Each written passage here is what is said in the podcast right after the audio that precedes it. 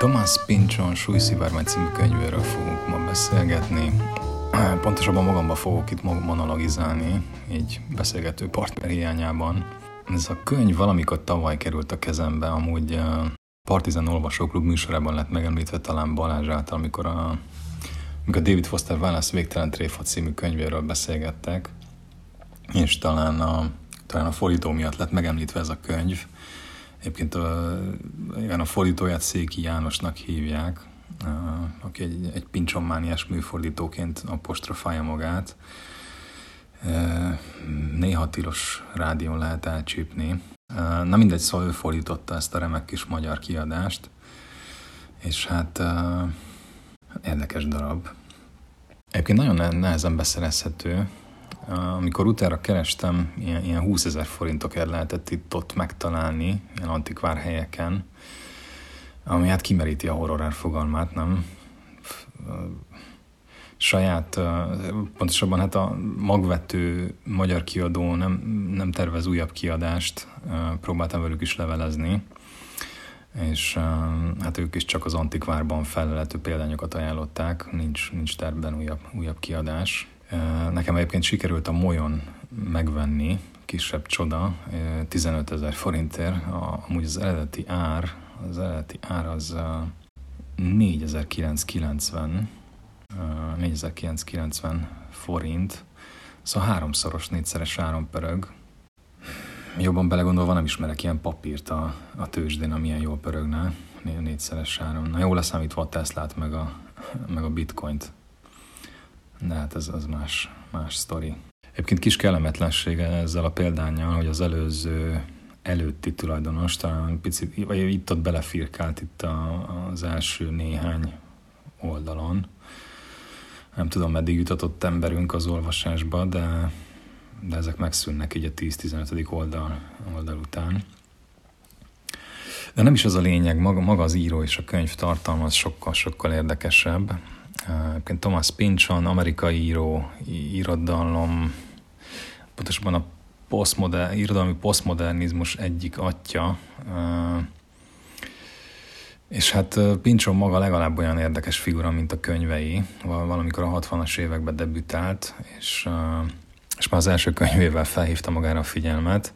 Nyilvánosságban tudtommal soha nem jelent meg, nem nyilatkozott, nem készült róla fénykép, ilyen régi katonakori fényképei vannak.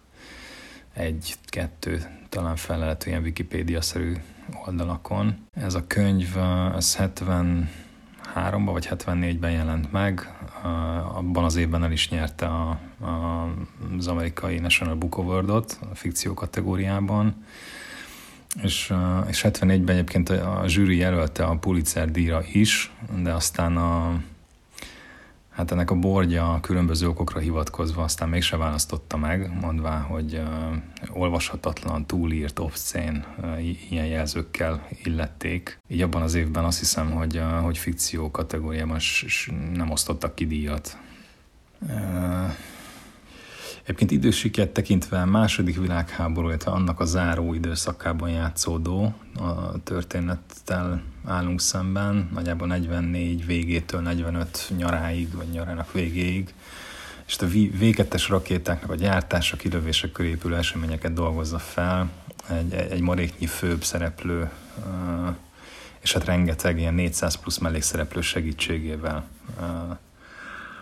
egész, egész egész számos a karakterszám, amivel dolgozik az író, és manipulálja a paranoiát. Egyébként ma a főhős az egy Tyron Slothrop nevű figura, az ő odüsszeját követhetjük végig gyakorlatilag, aki London, Londonban állomásozik a háború záró időszakában, aztán, aztán ő egy adott pillanatban továbbáll a Rivierára, majd a úgynevezett zónán keresztül Berlinbe tart, és egyébként az ő érdekessége, hogy egy vagy inkább ki, egy, olyan, egy olyan bizarr képessége van, hogy, hogy erekció, képes erekciói kapcsán előre, előrejelezni a végetes rakéták becsapódását, meg azoknak a becsapódásának a helyét, és hát aztán utazásai során önmaga mítoszává válik, és végül mindenki csak rakéta emberként emlegeti. Egyébként négy, négy nagy részre bomlik a könyv, és hát aki olvasott már ettől a szerzőtől bármit, az pontosan tudja, hogy, hogy nem egy hétköznapi író, van dolgunk.